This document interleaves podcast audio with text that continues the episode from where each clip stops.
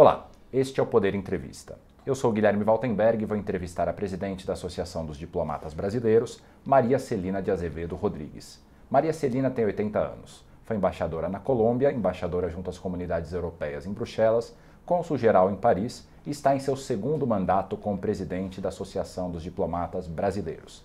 Embaixadora, muito obrigado por ter aceitado o convite. Guilherme, é um prazer enorme estar aqui então temos conversado muito em diversas ocasiões, mas estar aqui realmente com você gravando essa entrevista é absolutamente um prazer para mim. E eu agradeço também a todos os web espectadores que assistem a este programa. Essa entrevista está sendo gravada no estúdio do Poder 360 em Brasília, em 27 de outubro de 2022. E para ficar sempre bem informado, inscreva-se no canal do Poder 360, ative as notificações e não perca nenhuma informação relevante. E eu começo essa entrevista perguntando, embaixadora, como a senhora avalia a diplomacia no governo de Jair Bolsonaro? Guilherme, é a, a diplomacia, o Itamaraty, ao longo dos, eu diria, séculos, se acostumou a estar, uh, como carreira de Estado, a serviço do Brasil, sobretudo. Então, ah, sob o presidente Jair Bolsonaro, ou quem quer que seja, ele mantém um certo rumo. Há um profissionalismo muito grande dos diplomatas, porque, sendo uma carreira de Estado, nós representamos mais do que nunca os interesses do Brasil. Mudam tônicas, são sublinhados outras prioridades, mas no final acaba tudo sendo ah, mais ou menos nivelado, porque há uma coisa que não muda, que é a realidade e a realidade acaba por se impor. Eu já tinha ah, dito isso uma vez e eu continuo mantendo ao longo desses anos exatamente isso, porque todo mundo quer saber como é que se faz, o que, é que aconteceu, etc. Ele disse assim: a realidade se impõe. E essa realidade acaba sendo o norte da política. Entende? Quer dizer, você não pode escapar a ela. Você pode querer isto, querer aquilo, mas se você não declarar uma guerra, é muito difícil você mudar a essência das relações entre as nações. A tônica pode ser maior, pode ser menor, pode ser mais forte de acordo com seu interlocutor no outro país, entende? Pode ser mais fraca de acordo com seu interlocutor no Brasil, mas no final das contas acaba tudo se nivelando e nós vamos executando políticas que se mantêm perenes, porque a essência da relação entre os países é cultura, é interesses comuns, uh, são laços, vínculos afetivos. Quer dizer, como é que você vai mudar, por exemplo, a política com relação a Portugal? O presidente pode não querer ver o presidente de Portugal num determinado momento, mas o que permanece são as relações entre os povos nós temos um contingente de brasileiros em Portugal nunca antes visto. Entende? E você não vai dissociar isso nunca. Quer dizer, nós somos todos, de uma forma ou de outra, um grande número de brasileiros, eu mesma, sou neta de português. Quer dizer, isso mude o presidente ou não mude, ele não recebe o presidente de Portugal ou o presidente anula, porque qualquer razão que seja, permanece o vínculo histórico, permanece o vínculo cultural, permanece o vínculo de interesses comuns que não vão mudar. Uhum. O ex-ministro Ernesto Araújo, que ficou no cargo de ministro de chanceler de janeiro de 2019 a março de 2021, teve uma frase célebre de que ele aceitava que o Brasil fosse um pária. Em algum momento, o Brasil se tornou um pária nas relações internacionais? O... Eu, espero que não, então, honestamente, porque uh, eu acho que uh, qualquer que seja a análise que os outros países possam fazer da nossa política externa, uh, permanece aquela visão estável de um Brasil sério, de um Brasil competente, de um Brasil de grande potencial, entende? E isso é o que permeia. E todos sabem, todos os outros países sabem, que qualquer que seja a situação, qualquer que seja a política, ou qualquer que seja o presidente, essa essência do Brasil, de potencial brasileiro, de um povo bom, de um povo ambicioso no sentido de seguir adiante apesar das dificuldades, de um povo trabalhador, essa não vai mudar.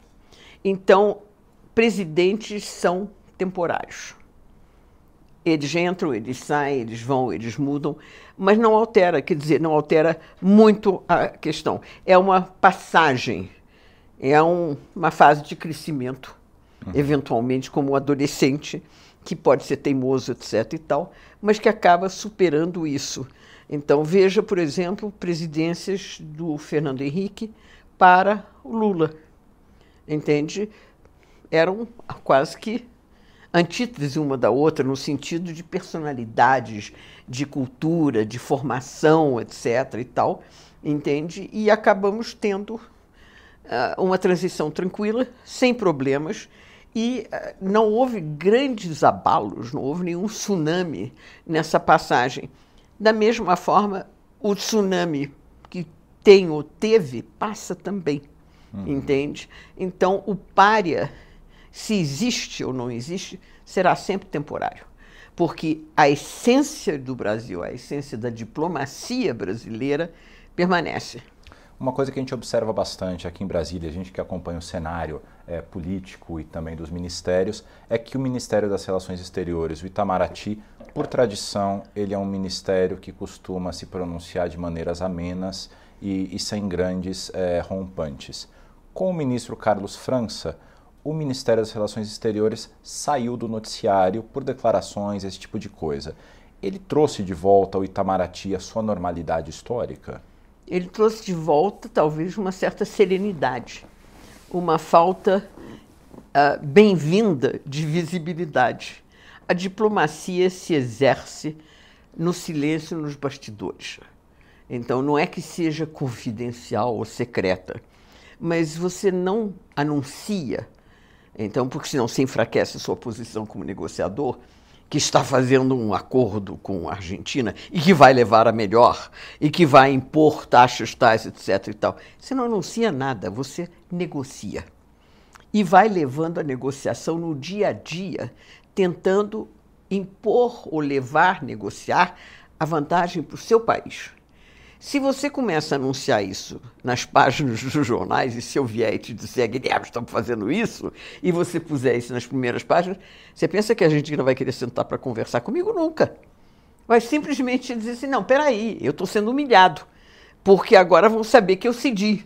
Entende? Isso se passa também para o Brasil, quer dizer, qualquer concessão que você faça em negociações, quaisquer que elas sejam, políticas, econômicas, comerciais, etc., tem que ser feitas de uma forma que preserve a imagem dos negociadores e dos países envolvidos, porque a negociação representa uma concessão de parte a parte para chegarem a um acordo comum. E ninguém gosta de ser visto como tendo concedido, porque pode ser interpretado como um sinal de fraqueza. Mas não, é saber conceder aquilo que se pode conceder de maneira a obter um bem maior entende? Mas você não vai admitir em público que você cedeu, entende? Porque aí você enfraquece. E se isso se fizer antes de concluir a negociação, você destrói a negociação. Então, é a tal história. O que o ministro trouxe de volta é essa reserva que a gente aprende a ter para conduzir as relações internacionais. Entende? Uma certa sobriedade entende? Que é muito bem-vinda, muito bem recebida, inclusive porque nós estávamos sobressaltados, eu diria. O Congresso tramita a PEC 34, que permite a congressistas assumirem cargos de embaixadores sem perder o mandato. Qual é a consequência dessa proposta de emenda à Constituição, embaixadora? Essa emenda é uma ameaça, inclusive, às cláusulas pétreas da Constituição. As cláusulas pétreas são aquelas que são o que um antigo ministro diria imexíveis, entende? Você não pode atingi-las. Há duas aí que é a separação de poderes.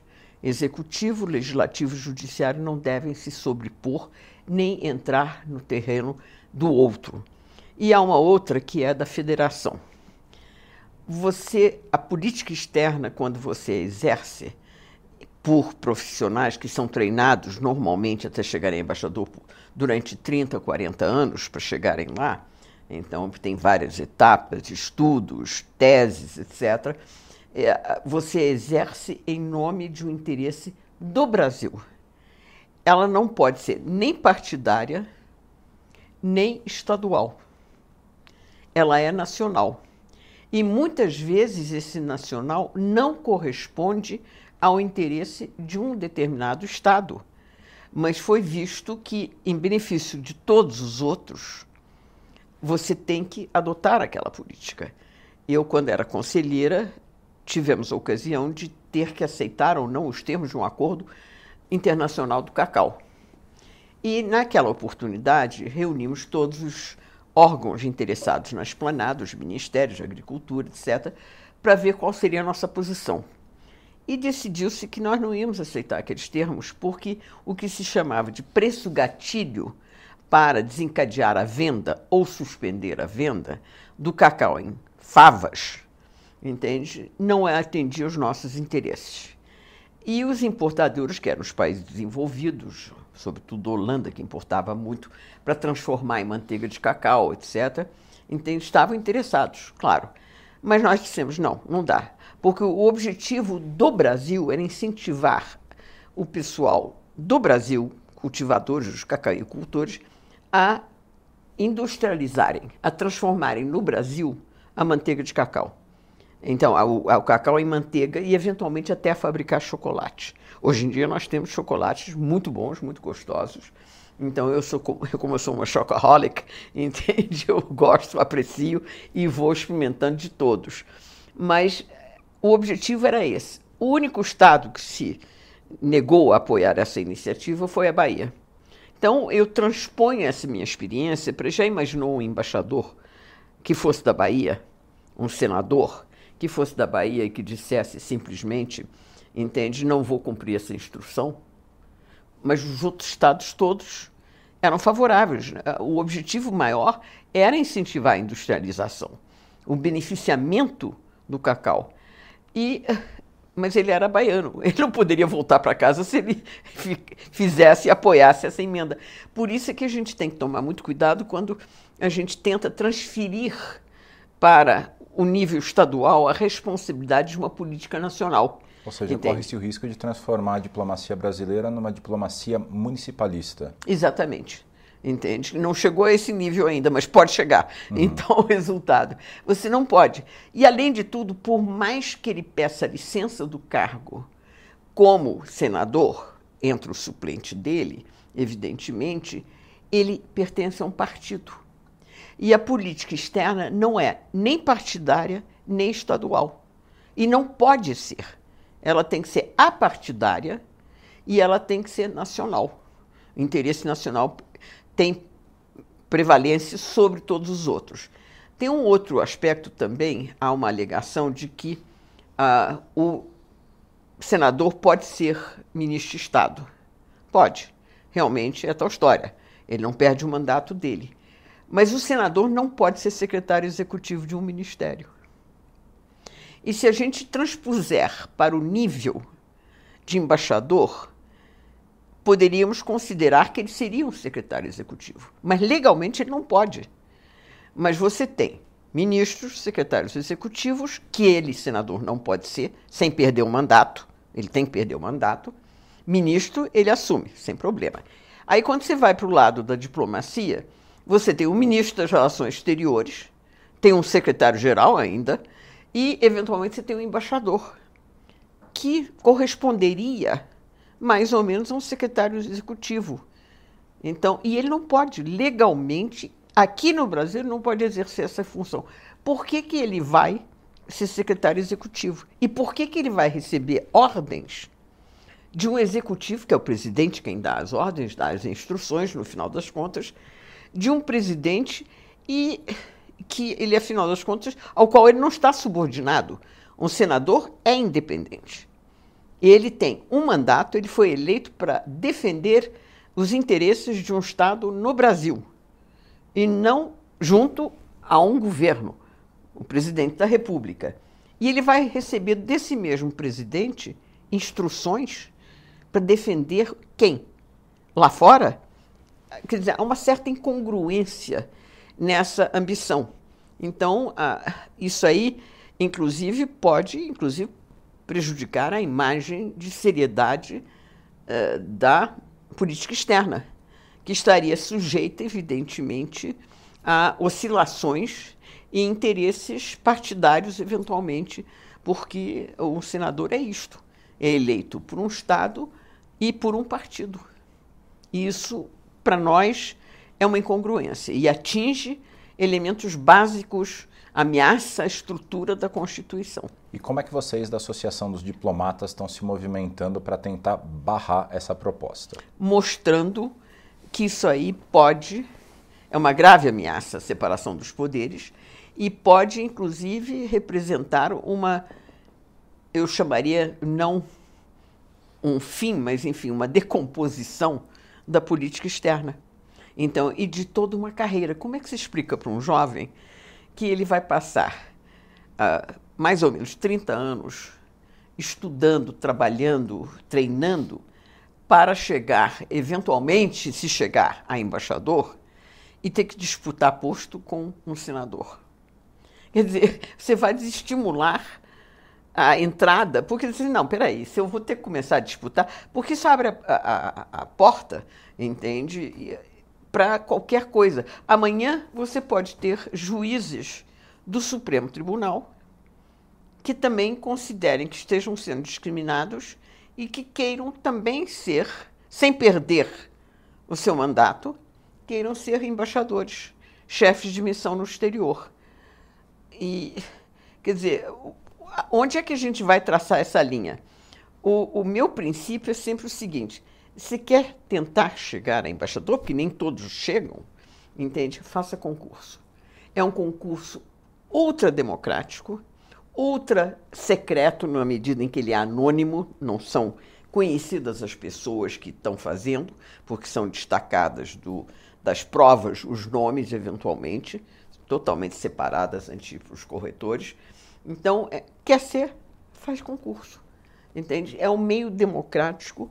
Prepare-se. E é um preparo que envolve não apenas estudos, etc., mas é um preparo que joga o diplomata ao longo da sua carreira em circunstâncias e, e condições, às vezes, muito adversas. Eu penso particularmente nos meus colegas, por exemplo, que nesse momento estão na Rússia, estão na Ucrânia. Entende? Quer dizer, os da Ucrânia ameaçados de bombardeio a qualquer momento. Os da Rússia sofrendo todas as consequências de embargos, etc. e tal, e muitas vezes até com dificuldades de conseguir ter salário para trocar, porque não podem mais os bancos estrangeiros operarem lá. Só os bancos russos, que pagam muito menos. Então você tem uma série de condições e de sacrifícios ao longo da vida. E esses jovens sofrem, entende? Educação para os filhos, etc. e tal. Tudo isso, as familiares que estão longe. Quantos não passaram dois, três anos sem poder voltar ao Brasil por causa do Covid? Não só o Covid aqui, mas o Covid lá também. Isso é muito frequente, mas muito frequente, e as pessoas não têm a dimensão disso aí. Então, quando você diz para um jovem que ele, quando mira e se esforça para chegar a embaixador, ele vai ser atropelado por fora por outros candidatos, entende? Você vai cortar o interesse do, da instituição, dos, dos candidatos eventuais, entende? Você tem uma ameaça à carreira, à instituição, que é uma instituição de excelência e conhecida como tal lá fora. Por isso, inclusive, uh, o chegar a ser párea, por chegar a ser desprezado, não cola, porque a imagem que o Itamaraty tem é de seriedade. Então, tudo que se possa passar ou não passar nesse momento é visto como temporário. Entende? Seja, Brasil... Porque a nossa imagem é de excelência. Entende? Certo. E, e, ou seja, se o Brasil uh, aprovar essa PEC, aí sim a gente pode acabar virando uma espécie de um pária diplomático Seria algo nesse sentido? Com o tempo. Nós podemos não virar um párea, mas não sermos mais levados a sério. Uhum. Entende? Não chega a ser párea, porque é difícil você colocar como párea um país dessa potência, etc. e tal. Então, mas não sermos mais levados a sério porque não sabem mais com que diplomacia estão lidando. Entende? Quer dizer, nós estamos servindo a um país ou estamos servindo a tendências ou interesses outros? partidários, estaduais, etc. Entende? Isso abre comportas para vários abusos, entende? Então, resultado, eu concordo, quer ser embaixador, pode ser nomeado não tendo mandato, justamente para desvincular totalmente de interesses partidários ou estaduais. Ou se não abre mão do mandato, que é uma outra possibilidade também. Pode, é? mas tem que renunciar. Uhum. Tem que renunciar. E hoje no, no, Senado, quem são os senadores que articulam a favor dessa PEC? O presidente da CCJ é o grande motor. A emenda foi dele. Há várias constituições que é mantida aquilo que poderá ser designado, mas nunca no exercício do mandato. É sempre tendo saído do mandato. Então, quer dizer, tendo renunciado ao mandato ou já sendo ex-senador, etc. Mas uh, o senador Davi Alcolumbre, por razões que lhe são próprias, considera isso uma discriminação. Porque se você pode ser ministro de Estado, por que você não pode ser embaixador? Aí eu já expliquei. Pode ser ministro de Estado? Sim. Não pode ser secretário executivo internamente do Ministério dos Transportes, etc. Não pode. Então, é a tal história. E ele se colocaria numa situação de secretário executivo. Ele é o principal motor. Ele a base, enfim, o partido dele, etc., são os principais motores. Mas tem muitos senadores que são contrários, que acham que isso aí é terreno em que não se mexe. E houve a sabedoria de vários pais da Constituição de manter essa situação de que, para ser chefe de posto, lá fora, um político não pode estar no exercício do mandato nem licenciado. Isso foi discutido em várias constituições, foi um debate longo, entende? E sempre foi rejeitado. E agora, de repente, nós voltamos a ter isso. E pelo que eu estou sabendo, Guilherme, agora haveria, inclusive, transitando no Congresso, uma emenda ao projeto da emenda constitucional da PEC 34, chamada apresentada que permita deputados estaduais também serem chefe de missão diplomática no exterior. E sem perder o mandato. Sem perder o mandato. Ah, Qual para... seria a consequência disso também? A consequência que é, eu, a expressão que eu usaria é a seguinte, quando é que teremos os vereadores? Então, porque nós pegamos, abrimos a porteira Entende? Quer dizer, qualquer um pode ser diplomata. Agora, quer dizer, não, não há absolutamente limite. Uh, é preciso lembrar que, uh, respeitavelmente, senadores, deputados estaduais ou federais têm o que se chama imunidade parlamentar. Eles dizem o que querem na hora que bem entendem, lá em cima, dentro do Congresso, dentro da Câmara, dentro do Senado. Nós não temos imunidade parlamentar. Nós temos, pelo contrário, um treinamento para dizermos coisas com muita ponderação e muito equilíbrio, porque as palavras pesam. E nós sabemos que essas palavras pesam. Então, quando nós nos pronunciamos, uh, nós sempre medimos o impacto dessas palavras uh, sobre o, re, o contexto. Eu me lembro que o ministro Guedes, recém-indicado para o cargo, quando o presidente foi eleito, alguém da imprensa perguntou a ele o que, que vamos fazer com o Mercosul. E ele disse, não tem importância. Evidentemente, isso aí semeou terror entre os empresários que têm escritórios em Buenos Aires porque a Argentina, inclusive foi feita depois de uma pergunta específica sobre a Argentina, não, isso aí não, não absolutamente não tem que ser levado em consideração, uma coisa assim nesse gênero. Ora, esses empresários abriram escritórios para poderem efetivar, para poderem apoiar suas exportações de frangos, de peças automotivas, etc. e tal, uma série delas. Quer dizer, tocou o horror entre eles na época porque como é que a Argentina ia receber isso? Você não pode, é, simplesmente não pode, entende? O Paraguai ficou em pânico quando o ministro Guedes disse simplesmente que ah, o Paraguai era o estado mais rico brasileiro. Se um diplomata brasileiro diz uma coisa dessas, eu acho que ele é chamado de volta, entende? Pois é, dizer, até porque é mentira. O estado de São Paulo e o estado de Minas Gerais são mais ricos são que o Paraguai. Ricos, pois é. O estado de São Paulo, inclusive, é mais rico que a Argentina. Exatamente. Então... Mas o fato é que ele disse isso. E eu tenho certeza que ele não, não o fez por mal, mas o fato é que quando você faz uma declaração dessas, entende? O, o presidente do Paraguai chamou o embaixador para saber que história é essa.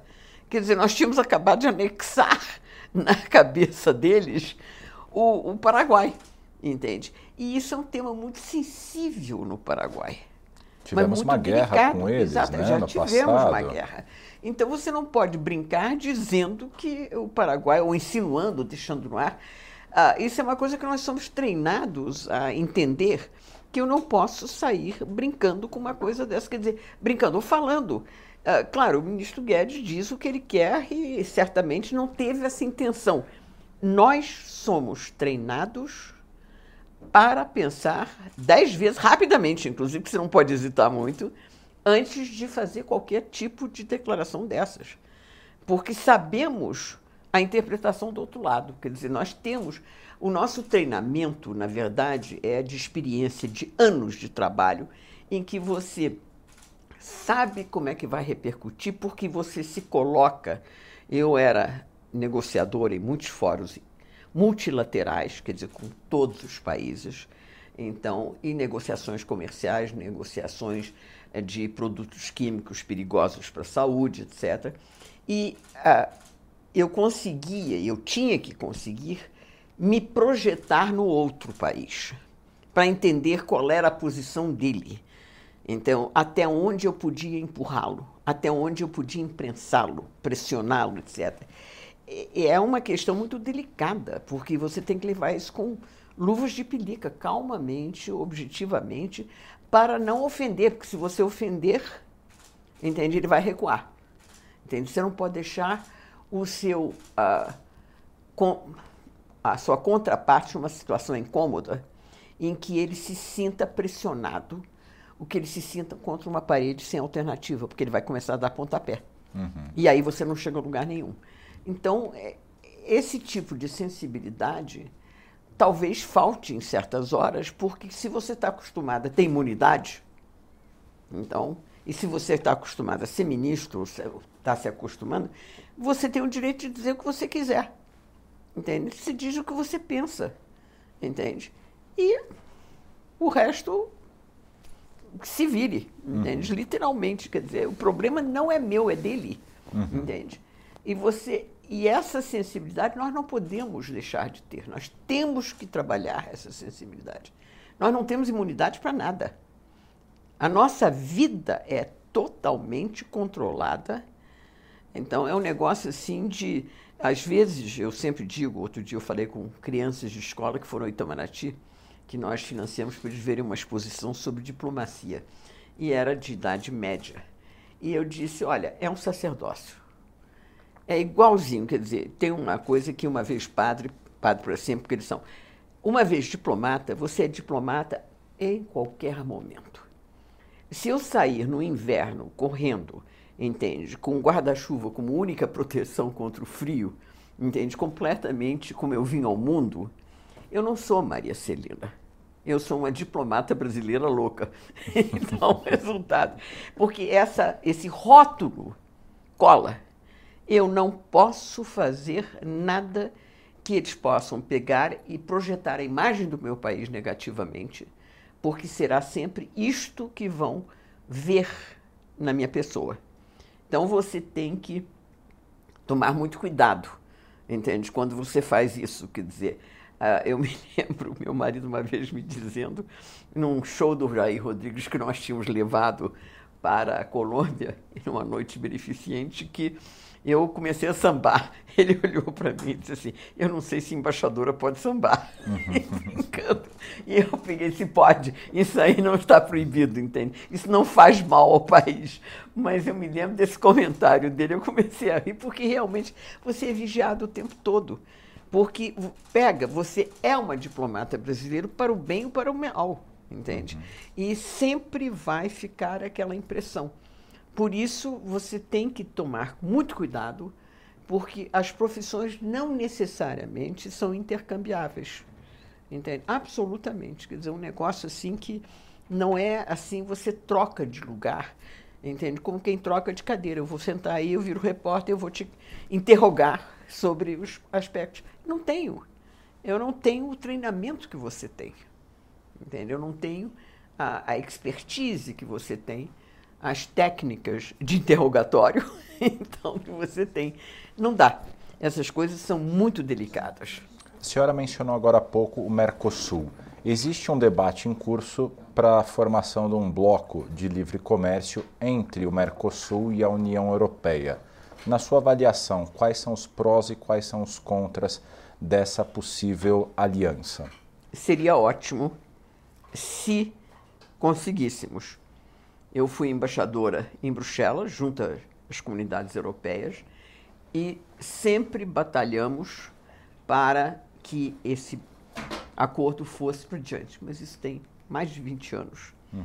E eu devo dizer que quando houve, há três, quatro anos atrás, o grande festejo de concluíram o acordo Mercosul-União Europeia, eu, não sendo cínica, virei e disse assim: isso tem muito chão pela frente.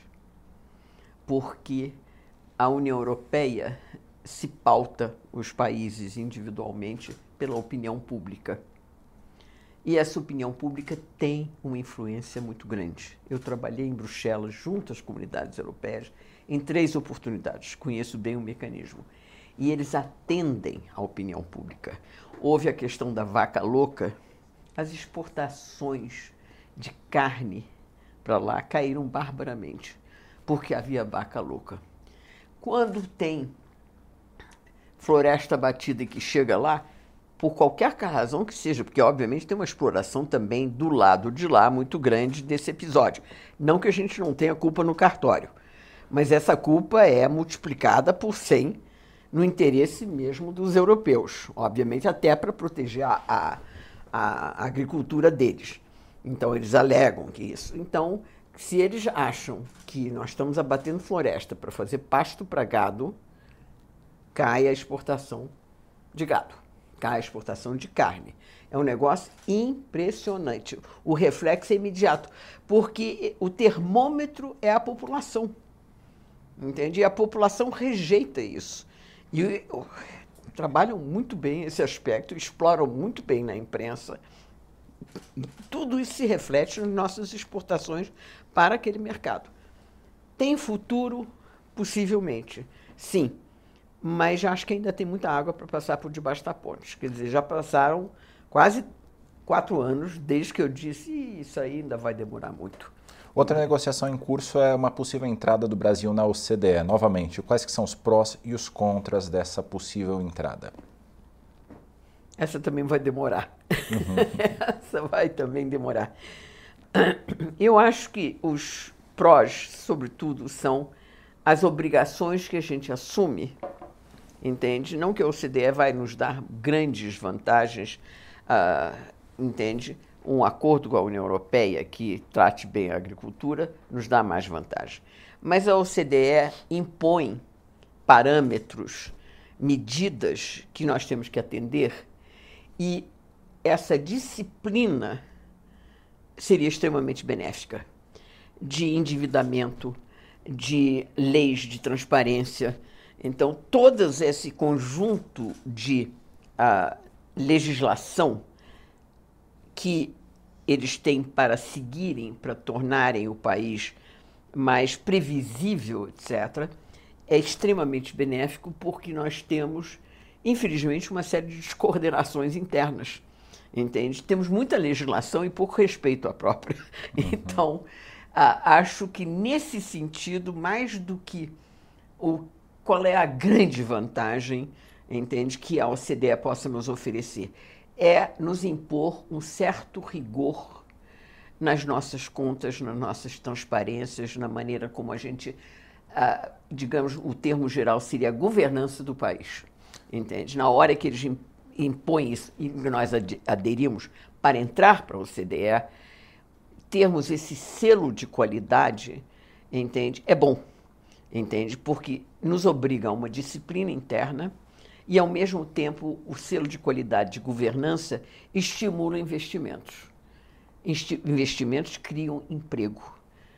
Emprego gera renda. E renda beneficia quem não tem nada. E nossa entrevista está chegando ao fim, mas ainda dá tempo de uma última pergunta. O mundo vive um momento bastante turbulento. Guerra na Ucrânia, é, as relações dos Estados Unidos com a China não estão no melhor momento. Isso tudo traz riscos e oportunidades para o Brasil. Quais são os riscos e quais são as oportunidades para o Brasil nos próximos anos, dado esse contexto global? Guilherme, eu acho que é um pouco cedo, talvez, para a gente poder avaliar a dimensão uh, porque nós entramos nessa turbulência no início desse ano. E ainda estamos tentando entender o tamanho da turbulência. Quer dizer, uh, pipoca de um lado uma coisa, um problema, um outro, etc. E tem grandes vantagens que nós podemos utilizar a nosso favor, mas os riscos é de uma má escolha de políticas que possam, eh, digamos, agravar a situação atual, entende? A situação econômica.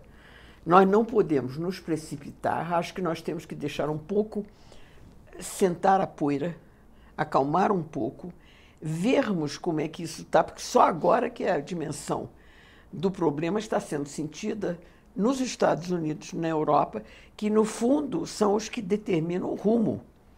As políticas que eles adotarem vão afetar aquelas que nós deveríamos adotar. Então, as políticas que a China adotar vai afetar também aquilo que nós deveríamos afetar ou vai nos afetar diretamente.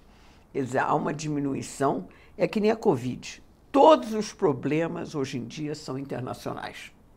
Não existe isolamento absolutamente entre as nações. Nós temos que aprender a cooperar um com o outro. Então, a Covid foi uma grande lição nesse sentido. E essa guerra agora também é uma grande lição nesse sentido.